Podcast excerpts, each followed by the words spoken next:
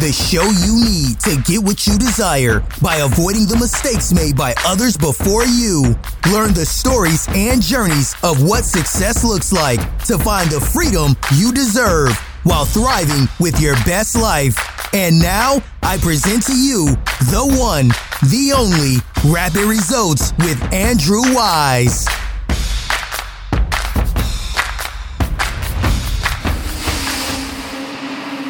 Welcome back to another episode of Rapid Results with Andrew Weiss. We have an exciting guest today, the wonderful and amazing Glenn Payne. And for those who don't know who Glenn is, Glenn has a master's in information systems management with major um, with a major in project management. He's the CEO of WealthSpring Consulting, which is passionate about helping families, individuals, and dealing with debt budgeting, credit restoration, adequate life insurance, identity theft protection, and finding suitable legal protection plans. He also spearheaded MoneyMatterz, a financial pop-up clinic, which serves as a community outreach to inspire and empower individuals with essential financial principles. And he is the founder of the annual Legacy Conference, an empowerment conference style event to ignite the passion to rekindle entrepreneurship and legacy building financial literacy. Ladies and gentlemen, welcome Glenn. Glenn, tell us what is the biggest, most badass professional accomplishment you're most proud of?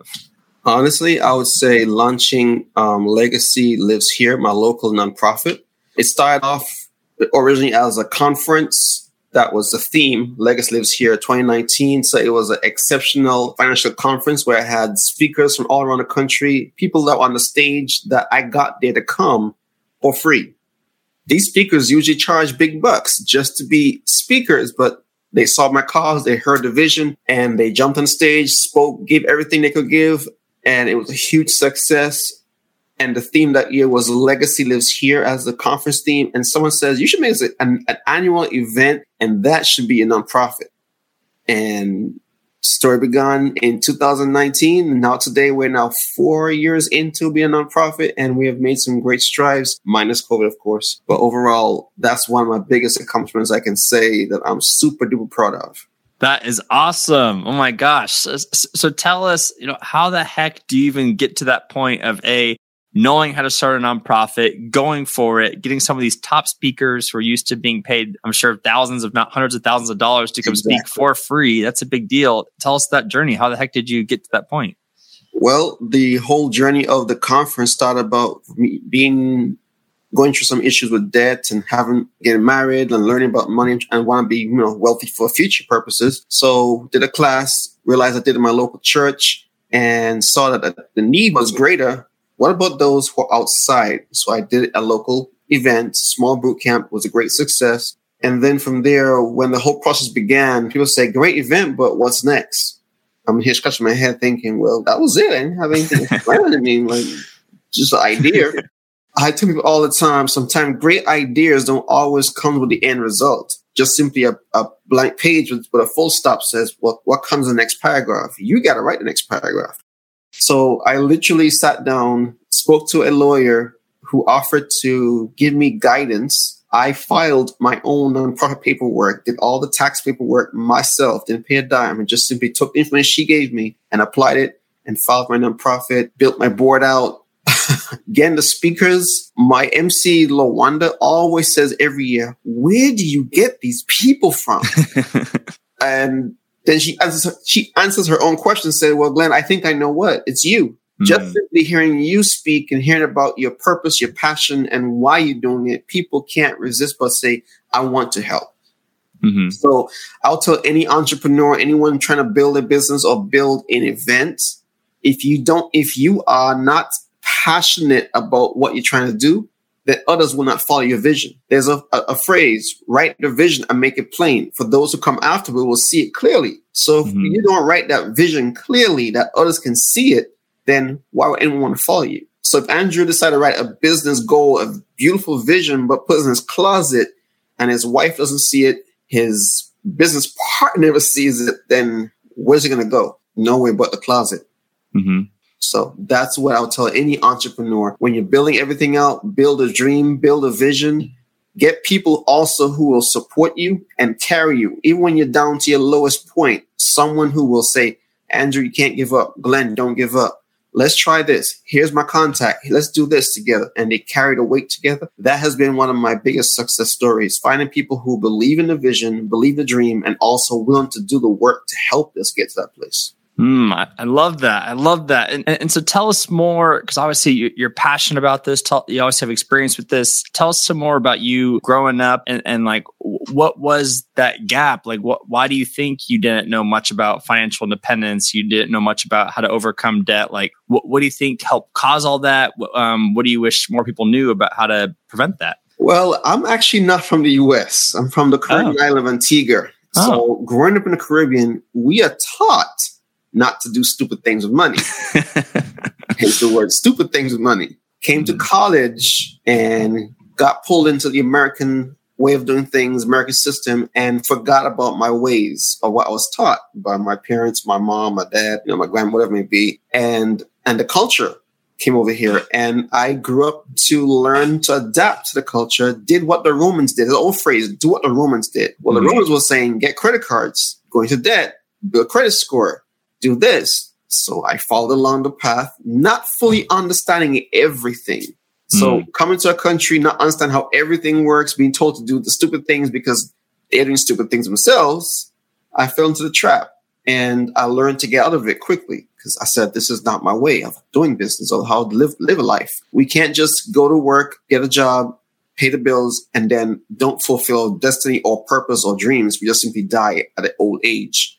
Or we work until we're old and never enjoying life that we're here for. What's the purpose of enjoying? What's the purpose of having life? Or how should I say? What's the purpose of living if you've never lived it before?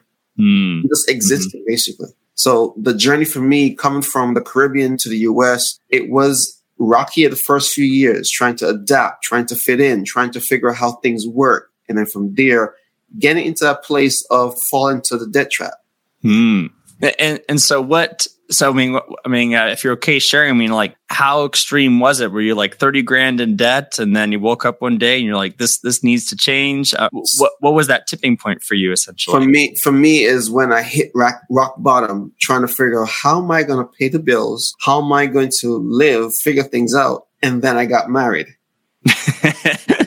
Interesting. Wives wives can be very convincing, apparently. so when so when the thing is when you get married, when you already have, I'll tell you like this: if you're gonna get engaged to someone, together before you even say, Will you marry me? Start working on you, building you. Make sure you have a, firm foundation. Make sure you have a backup plan. Make sure you have some things paid off. Even if you have debt, it's fine if you get married and have some debt, but at least be on the same page communicating about debt. How do we want to tackle this debt together? Because once you get, I, when you get married, I do it no longer my debt, your debt. It's now becoming our debt. So how do we get rid of our debt? Mm-hmm. So for me, when I hit that place, my wife and I, my wife was, was struggling with, you know, money in time, dealing with how to manage money. She didn't have much, she didn't have a lot of crazy debt, but just the whole managing part. So guess what I did? I said to her, well, um, here's what we're going to do. Since you need to learn to handle money better, I'm going to put you in charge of the budget and paying all the bills. Good job. she learned she learned quickly. Why I say that's essential. If someone is struggling with something, throw them into the water and let them see how they can realize the the back end issues that can happen. So if you don't pay your bills, no rent, then you have nowhere to live. So you've been to learn responsibilities or your actions come with repercussions. So during that time, she learned quickly to adapt. Now she is the money meister. If he's missing from the bank account, she knows. She calls me, Glenn, why is the bank account one cent less? No, she doesn't check every cent. No. When we first got married, it was like that. It was funny. There's no way she tracks I put in the account and I budgeted because she was because we had we have a joint account that pays all our bills. Mm-hmm. So of mm-hmm. course, if she's already done the budget down to the penny, the nickel and dime for that for all the bills to come out that one account for bills, then nothing should get touched. So I I got hungry, went to McDonald's, got me a slurp, you know, a, a drink, and she's like, "Well, um, some bills are coming out."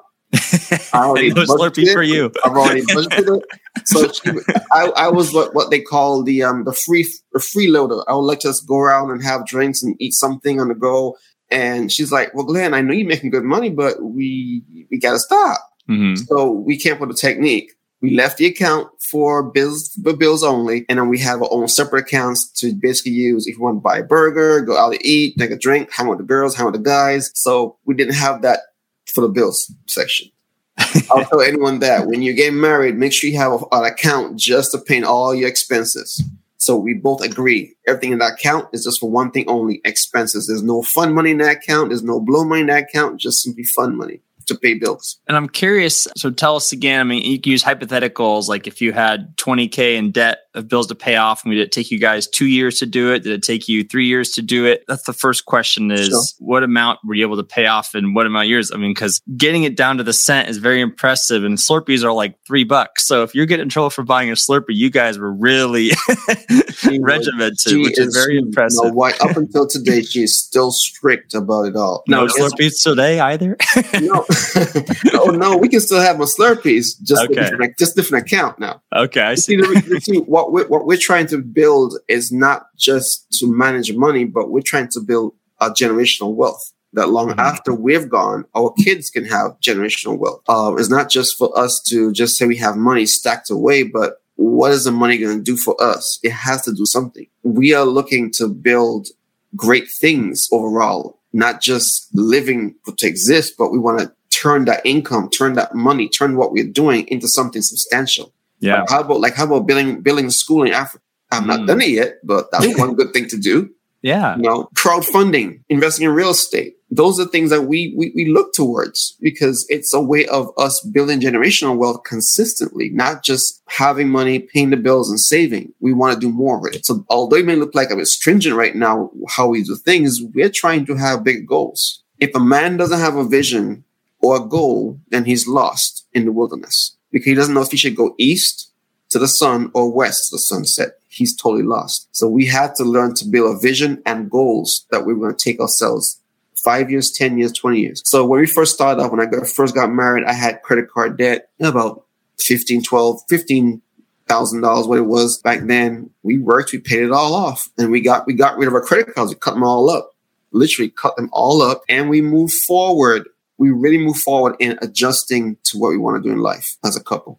We bought our first home, 10 year and 10, my 10th anniversary. That was one of my goals. I um, love that. One of my goals um, for my 10th anniversary for my wife was to buy her a house. She wanted a ring. Tomatoes, tomatoes, ring, house. So, so like ring versus house. I really want a ring well, you can't live in a ring, but I can give you a house. So on our 10th anniversary, she got the keys to her brand new home. Aww. And she enjoyed it. So up until today, she's still saying it's my house, not her, not our house. That's funny. oh, but those, man. but those are things you, as married individuals should start looking towards, especially now in today's tough market. We got to find ways to make it work. So that's why I'm so passionate about legacy about generational wealth, about entrepreneurship, because guess what? You know very well, Andrew, you can't pass on your job to your kids. Mm-mm. No. What can you pass on? Your business. Yeah.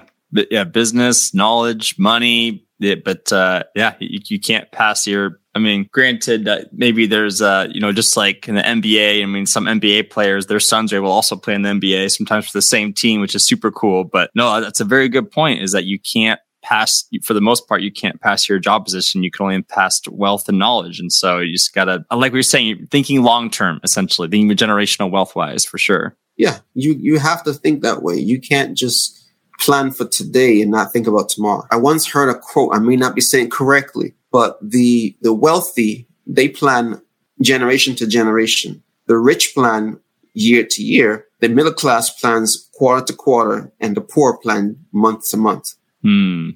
Hmm. That makes sense. Yeah. Generational. They think generationally. Why is the wealthy, the rich, the ultra?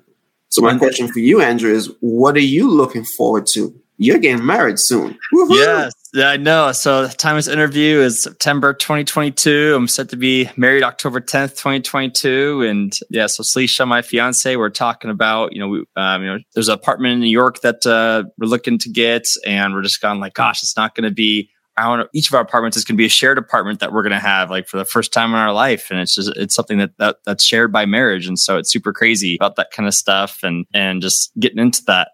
Is, is wild. And a kind of a follow up question for you too is when did you feel like you guys quote unquote made it? Uh, when you're like, okay, we finally have money figured out. We finally have our generational wealth on track. It's what we want. Obviously, buying a house is a very big deal. And obviously, paying off $12,000 in debt is a very big deal too. Tell us more about, like, okay, I think we finally have this money thing figured out a little bit. To tell us about that. I would say a year number five in our marriage, we got mm-hmm. some level of understanding of money and respecting money because there's an old phrase, what you don't respect, you will lose or mm. not, or you will not attract it. So if you don't respect money, you will never attract money. And we just mm-hmm. start thinking like millionaires. What do they do every day? They look at ways to find money and invest money and respect it to, you know, keep it multiplying. So at the year number five, the first couple years, we were at each other. Ah! I, I, tell anyone when you get married, the first year is the honeymoon stage for many people. Year number yeah. two, you start getting each other's nerves. Like, why am I in? Why why is she in my cocoa tea? Why is she in my Why is she in my room? No, it's why is she in my room? oh my that's very extreme. no, but you, but no. After a while, you will start to feel a certain way, like okay, you, because you're not. Remember, all your life you've been by yourself doing what yeah. you want to do when you want to do it. And all of a sudden, you're now married. The first year, you're like, ah, oh, so lovey dovey. The second, third year, you're like, okay, it's they usually call those that that that little brief time where people start to may have friction for some, or what we call growing pains, where we start to try to figure out how do we do things together, no mm longer Andrew or Celicia, Celicia, just simply us. It's no longer I anymore. So that's why I said the first two or three years where we, people start trying to figure out the growing pains. Mm-hmm. Even though you've already done the engagement, you dated, you spent time, you talk about the future, being in a real life situation as a marriage, this way, when you're dating, you can always take a break. You can all say, I'm going home and I'm mad. I'm going home. you can't go home. Home is where you are. yeah. So you got to learn how to communicate. So that's what I tell people all the time. When it comes to dealing with money, dealing with life, dealing with marriage, dealing with family members, whatever it may be, the first key factor is communication. Learn to communicate. Mm. Mm-hmm. Communication is key. Without it, you will sink, not swim, but sink. So it took till year five before you guys finally said you reached the respect that you wanted to with money. And and how many years of marriage are you going on now? Oh Lord, fourteen in December. 14 in December. He knows the month and everything. yeah, I, listen, I, I, the story behind our wedding is a bit funny, right? Um, okay. Go on. We're here so, for that. I kind of planned the wedding. what? yeah. So my wife, up until my wife got her her way back on my 10th anniversary. So for the our wedding day, I I found the church I, I, I wanted to get married in because my vision for her when we got married was a royal theme wedding. So mm-hmm. I found a cathedral with high ceilings, big beams, massive aisleway. Uh, I had dancers coming down the, the, aisle dancing. I had different things in place, down to the colors, the flowers, the cake. My wife was like, "What do I get, do?" The reason why I did it was because I waited for, for 28 years before I said, will you, you know, be with someone. I kept myself, didn't do anything crazy, just kept myself. I was more focused on career, building a family, and just waiting for the time to come to find my, my perfect wife, yeah, perfect mate, and then from there, live life. So at 28, when I met her, we got married. The first year was incredible. Second year, rocky. Third year, we got more synchronized. Fourth, fifth year, up until today, we have gotten to a place where we're now learning how to grow. And I'll tell people on the 10th year, actually the, the eighth year, in most people's marriages around the eighth year, things are going well, but then you also have to remember we get so busy with life, with career, you have to still date your wife. yeah. You have to mm-hmm. learn your wife because as you mature and you grow, she will the same married the same woman you married today will not be the same woman in three years. Mm, she will mm-hmm. change. She will grow. She will evolve. She will mature. Same as us as men, especially as men. We we tend to get all you know grumpy and oh we want to hang with our friends. We want to have some beer. We want to do this. But then we also got to understand. Then we have to now relearn each other, grow with each other, learn how to learn your wife all over again. Mm-hmm. So year ten for us, where we actually start to relearn who we were. I had changed into the ultra manager project guy. I'm a project manager by trade. My profession is project management. Work in corporate America, working long hours, having a career. When I come home from work, I'm tired. But I still have a wife.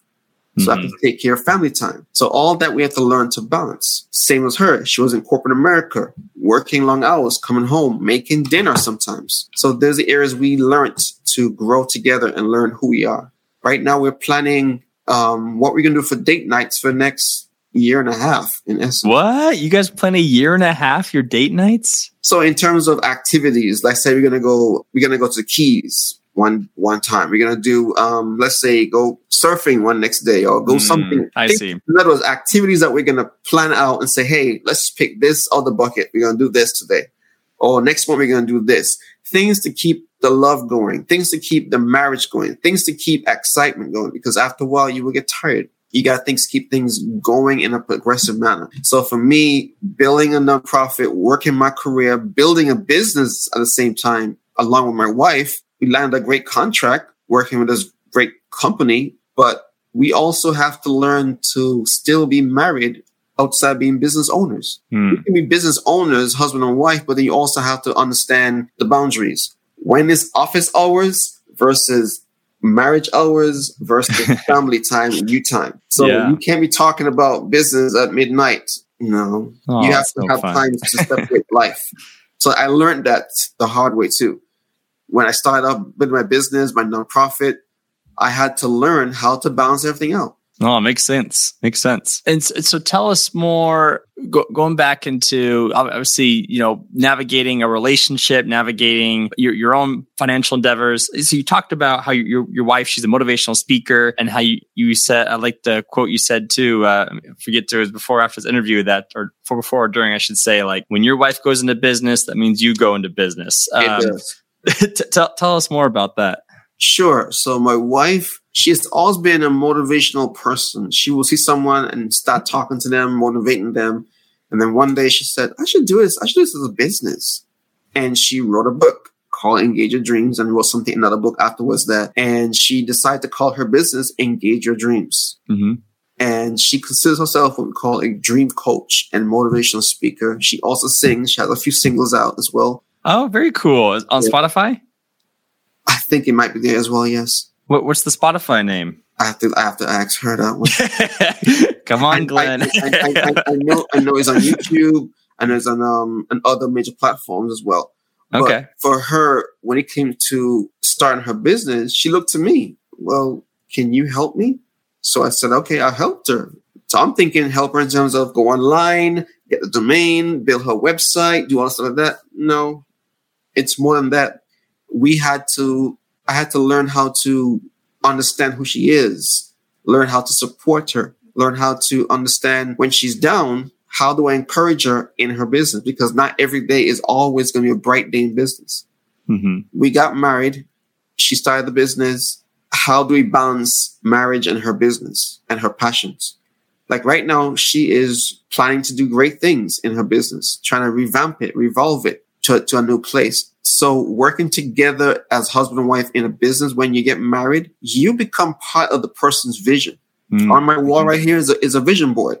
We built that vision board together and she has her visions for her own business, for her personal life. But yet, because I'm married to her as a husband, I have to be what we call the one who will look after, look out and water the seeds. If there's any weeds, pull them up for her. So they, we as men or even as women support their husbands. You must be a support system. You must sometimes be the lawyer, be the architect, be the builder, be whatever, whatever is needed at a time. We fill in and do it.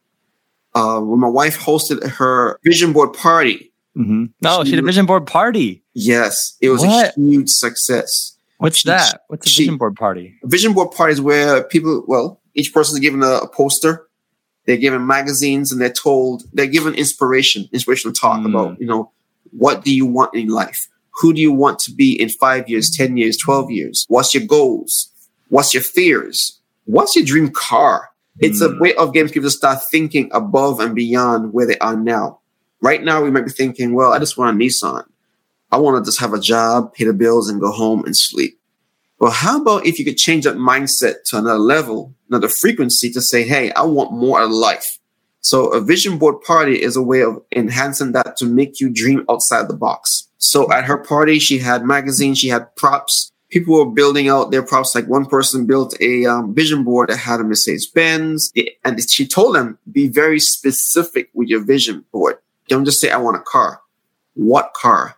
What color? Mm, what yeah. what model? Because if you don't visualize it, it won't come. Or yeah. you may say I want a Mercedes Benz. When it shows up now, people ask you. Suppose someone came to Andrew and said, "Hey Andrew, um, I keep hearing you want a Mercedes Benz. What color do you want?" You know what? I don't know. What model? I never thought about that. Yeah. And in their mm-hmm. hands is the keys to the car, or because you don't know, they can't bless you the car. Yeah, exactly. exactly. So that, that's yeah. just what I mean when I say the vision board is important because it's it was a way for her to show people through her motivational speaking. It's time to dream, dream big, don't dream small. So in her business, she's done a great job in doing vision board parties. I think she's planning one for next year. Oh. I can't wait. COVID nineteen yeah. is you know, waving down a little bit, so we can go back out there and do the vision board parties again. And I just can't wait for her to to really get out there and launch her dreams and build big. I love that. I love that. It's so inspiring to hear how inspired you are by by your wife and her motivational speaking and all that. How do you balance your own business ventures and goals with your wife's like how, how do you know which to spend more time on which to spend more focus on how do you how do you navigate that i think our vision board may actually help because it helps us to see where our alignments are in business in personal life and then we try to match them together so let's say her goal is to host an event in 2022 2023 we are, I already know I'm already planning an event, so it can't be the same month same quarter because we we're gonna be we're going to compete against vendors and sponsors. So we plan our events to stagger far apart. So mm-hmm. in balance it out, we tend to know where we what are our blueprint goals. Where do we mm-hmm. want to be in this time frame? And then from there, we start planning around each other's schedule, and we ensure we have quality time to ourselves, not just mm. planning, planning. Sometimes my wife would tell me around this time of year, Glenn goes a bit crazy. He plans and plans and plans, and all he's doing is eat, sleeping, drinking, and dreaming legacy conference. uh-huh. Because I'm planning, planning more, planning, planning, planning, doing this, buying this, creating this, branding this. So she says, Glenn, I want some quality time. She has to remind me during that time, Glenn, I understand I'm supporting your vision, but I need you also. Hmm. So that's where sometimes the balance comes in It's by simply saying, Hey, I need you here. So we've learned how to balance it all out. It's never easy, never easy task because when we both are pursuing our dreams, you have to know how to progress it and how to yeah. balance it because it can also damage your marriage. Yeah. Makes sense. Because after a while, the person then feels neglected and think that you love the business more than them and it troubles the marriage. You have mm. to first protect the marriage, protect the relationship while building a business. That's critical. Yeah. And tell us more. I mean, just in case there's any couples out there, uh, dare I say the word jealousy? Um, how do you navigate if all of a sudden your wife's business took off? She's a multimillionaire and you're like, what the heck? I'm still working on getting to the legacy conference to six figures or something like that. Like, how would you navigate that or how do you navigate that? If you're having jealousy out of your wife's success, then you need to have a self examination of, of you. I understand sometimes men may feel like, oh, I'm the man, hear me roar. I should be making more money, not you, the wife. I should be supporting you, not the wife supporting me. You have to be, as a man, comfortable with yourself to know that it's not about I or her. If she's blowing up in business, it's not her, it's us. Mm. If you get that mentality in your mind that it's not about him or her or I, or it's about we, us, them, in essence, we have to be in that place that we are un- unified. So when jealousy comes up, sit down, talk it out, but don't talk about the anger behind your voice. Say, baby, I'm feeling a bit, you know, emotional right now. You're making more money. Communicate again. Let her know she may then tell you, baby, we're in this together. We got this. Now, if she's not in that tone, find help with each mm. other. Find ways to communicate more. Maybe there's a barrier. Maybe she's becoming successful because she feels neglected and she's taken taken all that passion for marriage into business. Mm. Mm-hmm. See, there are many things you have to look at when people become successful. Are they becoming successful for greater things to take place, or are they being successful because there's nothing? That's their way to keep them busy from other issues that's taking place. So when a, a, person becomes jealous or there's a conflict, remember it's not about you. It's not about Andrew, not about Glenn, not about Afisha or Celicia. It's about us. Who is us? When we decide to get married, we knew that we want to grow. We knew we want to expand. That's why it's important when you, before you even say, will you marry me? Because when you say, will you marry me? You can't say, I don't again. You could, but you, yeah. you should already be sure without a shadow of doubt, have already dis- decided what you want in your life together and already built the blueprint of where you'll be in the first two, five years of marriage. Mm. And that should include, baby, what do you want to do in business? I don't know if I want to do business. Why? communicate that. You may say, well, I want to be a business owner. I want to make six figures by this age, this, this, this. Like I actually wrote on my vision board many years ago. I got married when I was, when I was 28 and I said, when I'm four, when I'm 36 or 40, one of those years, I said, I want, oh, 40. I said, age 40, I want to own my, own my home. I did it. Yes. Yes. I want to start my own business. I did. Yes. I'm on my second business now. the, nice. first was, the first one was actually financial coaching. Now I'm doing more. So I knew those deadlines. I knew I had to get there. But guess who supported me? My wife. When I fell behind, she got this. Come on, come on, come on. You can do it. You can do it. Mm-hmm. They kept pushing and the pushing sometimes it can be annoying. Why? There's a reason why I say that. Because sometimes when a man gets deflated and feels defeated and someone says, I believe in you, sometimes you really don't want to hear that all the time. You just want to know, you want to go in a pit and, and waddle and say, well, I don't know. I don't know. Yeah. But when she's there pushing you and supporting you, I believe the man can accomplish anything. And the flip side also, whenever she wants to accomplish something, the man is there to support her and push her to her dreams. Like I can also look back and say, I admire you because I've watched how you have pushed your fiance, soon to be wife. You've helped her remodel and rebrand her business. You've helped her find her purpose and her passion. You've helped her pull away all the weeds and do a few gardening, put a few, yep. few soils in, moves a few pebbles out of the way, and you've given her a clear path and vision. But yet you're standing there on the sideline, say, "I have your back. I'm pushing you, but I'm going to let you run the race." Mm. So I've seen that in your approach. I've been watching. I don't say but my eyes do all the watching and the yeah. talking to myself. So I've, I have seen that portion where you've done that, and I believe every and you did it before saying, "Will you marry me?" Mm-hmm.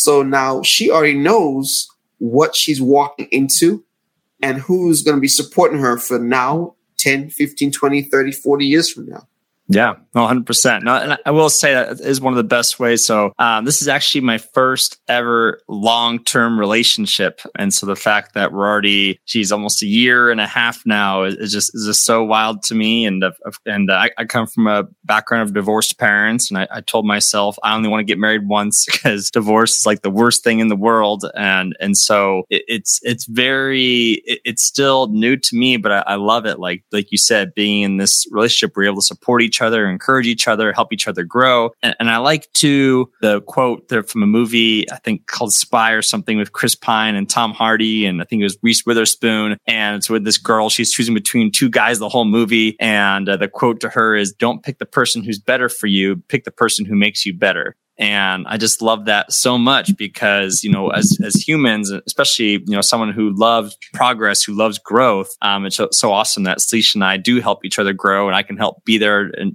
with, with her growth. She's there for my growth. And it's definitely uh, something I definitely love and appreciate a lot and and so it sounds like she she did a lot of supporting for you but obviously it's curious that you mentioned that when she asked for help from you she wasn't just asking for help to build her website to put some social media templates together. She's like no no no glenn i need you to consistently cheer me from the sideline. Like what, what does that specifically look like when she was asking that from you? For me it seemed like at that point she needed guidance. Like okay i have this idea. Now how do i put it to bring it to bring it to purpose, bring it to life. So outside of just simply helping her think of a name, helping her build out her her website, her logo, I had to also help her like ask her tough questions. What do you want to do?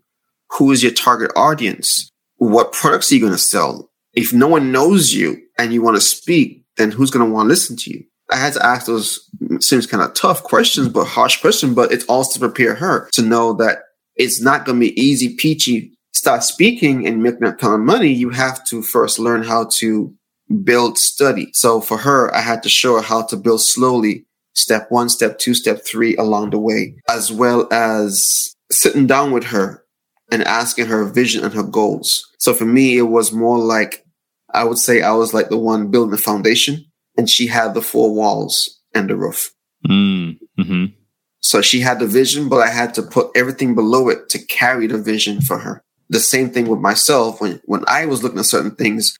I think when you're the visionary of something or an idea, it's hard for you at times to build a proper foundation because your mind's already thinking doors, windows, roof, tiles on the roof, kitchen sink, floor tiles, but you're not actually thought about the foundations. So yeah. someone coming to you now saying, Hey, I got this great idea. Here, the company name is going to be Engage Your Dreams. I'm going to do this, this, this, and this. Well, how you can do it? I don't know. So for mm. me at the time, it was helping her build the foundations the structures of it, um, implementation. And that was what made her successful. She actually beat me. She wrote two books and did three CDs. I'm happy. Wow. one book. She did two. and she's working on a third, I think, as well. So yeah, she's pushing through. You always got to one up each other. I love that. See, going back to she's motivating you, helping you be better, and and uh, and you're pushing her along the way too. So that's and, and that's the next thing too. Is for me when I met her, I pushed her. When I met her, I had my bachelor's de- my bachelor's degree and I was starting my master's. She didn't have a bachelor's yet. I pushed her back to school, find a major, do what you love. And I pushed her. I helped her through this, the tough nights of school, doing homework. The joke I always make about her. Yeah, your first degree, put my name right next to on the line. Cause we, we did it together. Yeah. But right now, she's doing her master's. So I've always said to her, if I have a master's, you gotta have a master's. If I have a doctorate degree, you gotta get a doctorate degree, or at least something comparable that you are progressing. I don't want to leave anyone left behind. It should be a level playing field between of us. No, no big eyes and little U's. We're in this together, unified forces. We pray together. We talk together. Those are things that you have to do. May sound crazy, but these are essential to build and keep things stable. And, and shifting gears a little bit, we, we talked about foundations. I want to shift them over to the uh, Legacy Conference. So tell us, how did you know how to build the foundations for that, and what's the growth of that conference looked like? So, um, so, so sorry, I asked you too many questions. First question is, how did you know how to build the foundations for the Legacy Conference, or did you know, or you just kind of made up as you went along? Honestly, I didn't know diddly score. all, all I knew, I at my local my local church at the time they always had events. And for some reason, Glenn has always found his way into event planning and managing events. I've done centerpieces and different art artwork stuff. So I said, well, just it's just an event. I can just put table and put some chairs and put a projector, a TV, and let's let's go. Yeah. That was my first my first workshop. My wife and I didn't know anything about sponsors and donors or anything like that. So we went and took our entire grocery funds and we bought food for everyone to eat at the event. Not a probably a good idea, but we learned and we th- realized that that was an investment in our own dreams. Sometimes you have to invest in your dreams to build it. Mm-hmm. And so in building the very first year, second year, we learned how to do it by watching others we researched, but initially we didn't have a good foundation. We just threw in the kitchen sink and we started to swim with it. It sounds, it sounds weird, but as I mentioned before, sometimes when you have a vision, you can't see the foundation. So we had a friend actually who stepped in and says, and she actually was our MC. She stepped in and says, Glenn, here's some ideas. And she helped us build some fundamental footings to then eventually build a foundation for the event. The event now is in its fifth year. It was scheduled for October this year, but we had to postpone it, unfortunately, to revise our strategies. It will be held April of next year. However, mm-hmm. it will be hybrid in person and also virtual for those who can't attend here in South Florida. And the theme is Rise Up. Mm. I love that. And what's what's the growth of the event been like though? Like you said, the first event was more like a workshop. Now it's four years or five years later. What, what's the growth been like? The growth has been very steady in overall potentials. 2020, 2021 was our heaviest hitting in terms of COVID 19. We couldn't be in person. Hmm. We could have, because a few friends of ours had events in person, but I just didn't want to take the chance because my wife, my mom, high risk, and I didn't want to get COVID. I'm just being honest. Yeah, no, all I, good. saw Yeah. I had I had family and friends who passed away.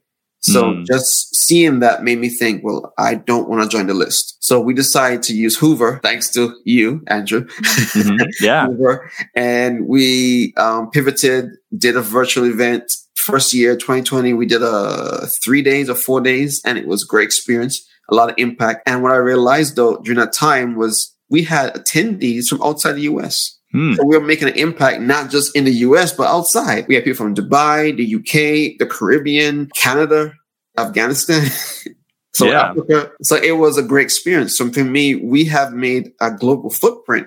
Next year we're back in person, but we have been told, we realize we cannot just be purely in person without having that virtual portion as well. But we've been growing consistently over the few years. This year we would have been much better, but coming with COVID-19, a lot of companies, a lot of people are cutting back. Cost of everything has been sky high. It's starting to taper down a little bit, which I believe also next year will be a great help for us as well.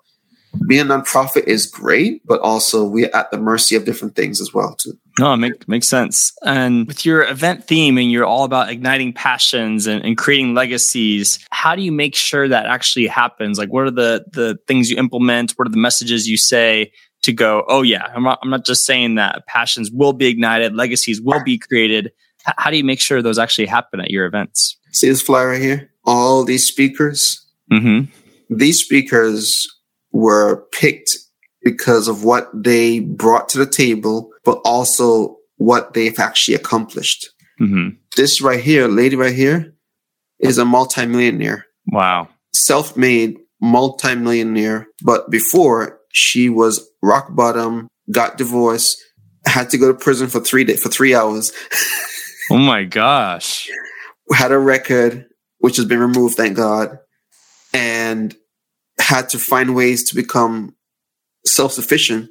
But also, she had a, a vision to take care of her mother and her family. She Mhm. does forex trading, so. Hmm.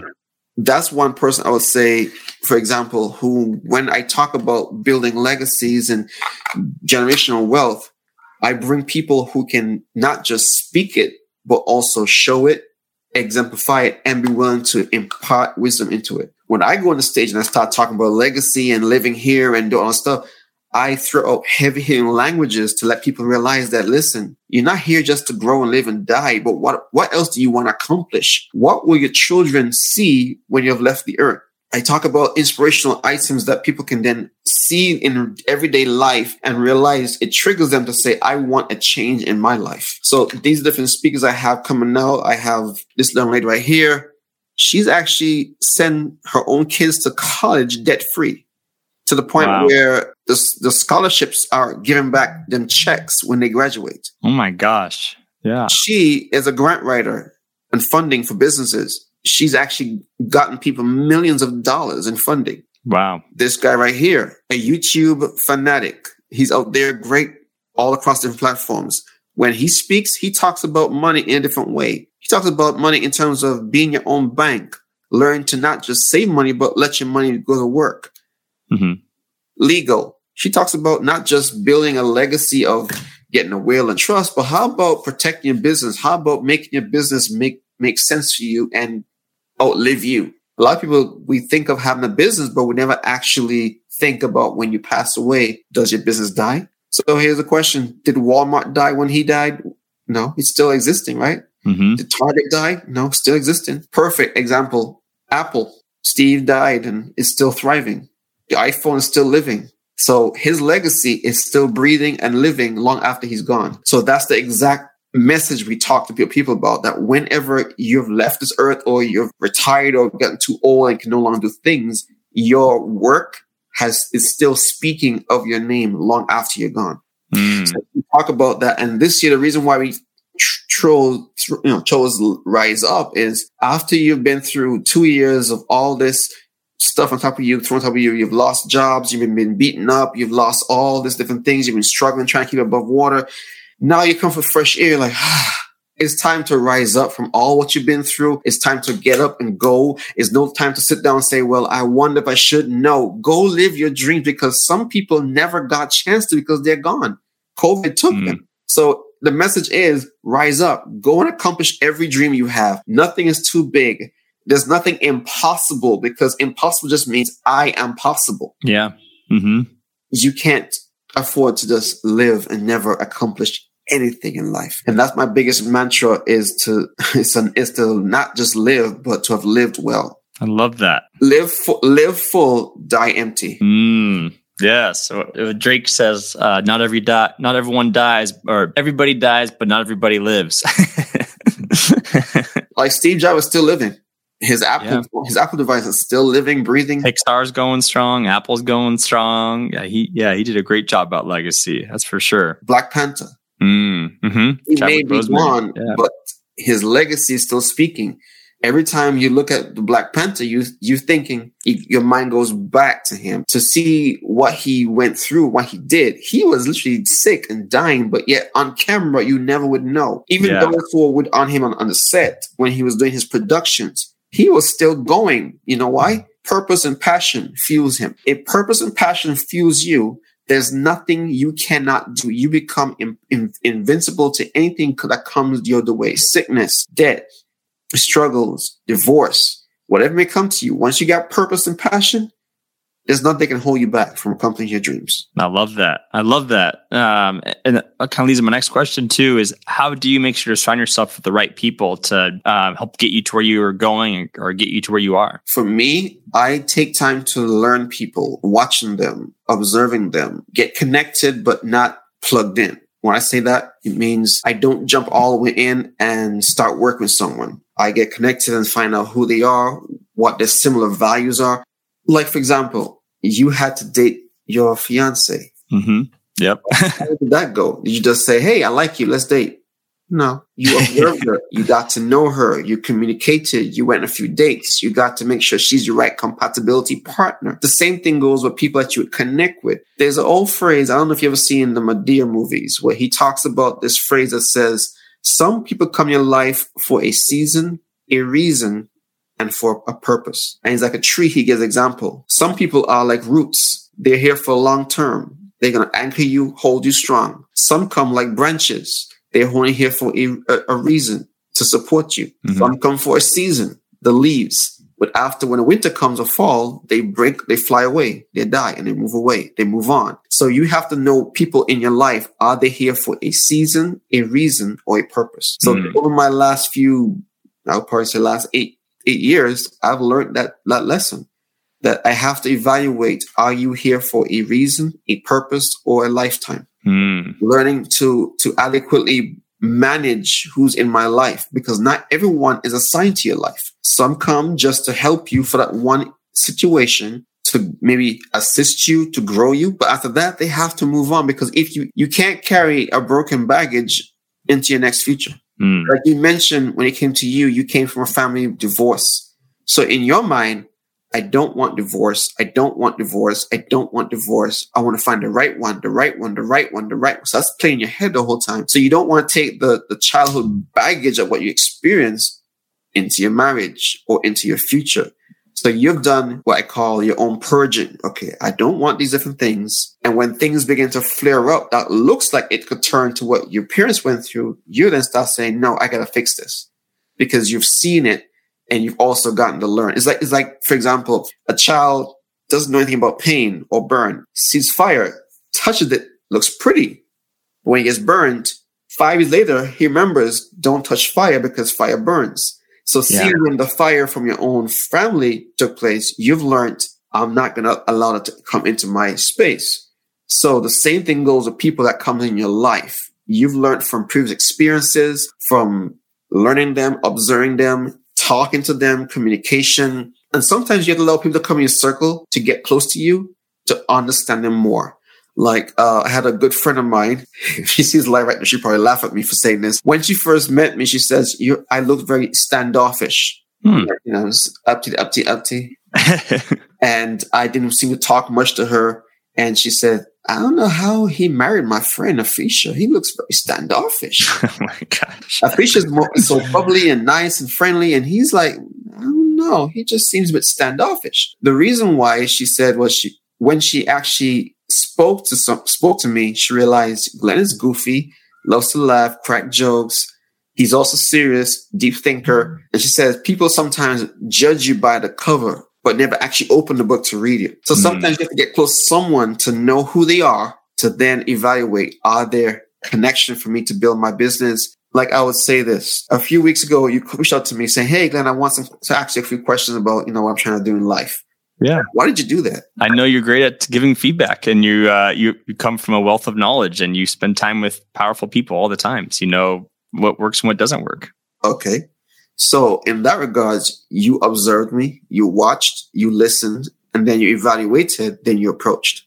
hmm That's the steps that you take. You watch, approve, da, da, da, then you evaluate and you approach. So before I even approach someone in my in my in business, and I'll tell this also too applies also to your clients. Not every client is for Andrew. Not every Yeah. client is for you. You also have to evaluate. Is this person for me? Because if a client, a client should not drain you. They should, they should give you passion and fuel to keep going. So if you have a client that comes in that drains you every time you have to go on the phone with them or you dread to go on the call with them, cut them loose. Mm. You may lose the money, but guess what? Peace of mind is much more payment than stress. So I tell people all the time, keep that in your mind. So if you have a client that makes you happy, you will perform at great level. So cut the ones that, that don't work for you. No, it makes sense. I, I love that. And it, it's good to hear how you developed a strategy too of how you observe people, whether you see them as roots, as branches, as leaves. And good to know that uh, sounds like you, you have a system for identifying your roots. And so tell me more about what are the qualities of someone who's a branch versus a root versus leaves? Like how, how do you filter those people? How, how do you screen them to tell them apart? Well, for example, if a leaf was to come in my life, it sounds kind of weird, but a person who represents a leaf for me, I've always found that leaves came my life at a point where either I'm low or about to reach a point where I'm about to break to a next level. And they may come in and they seem to be a person where I would consider an expert, either an expert, a motivational person, or someone who's of faith who says, I see something, let me be them, be with them and pray them through it or whatever it may be. So I've been to a low place before and I had a person step in and they prayed me through the whole situation. I was depressed, went to depression, had suicidal thoughts, and they prayed me through, been there as a support system.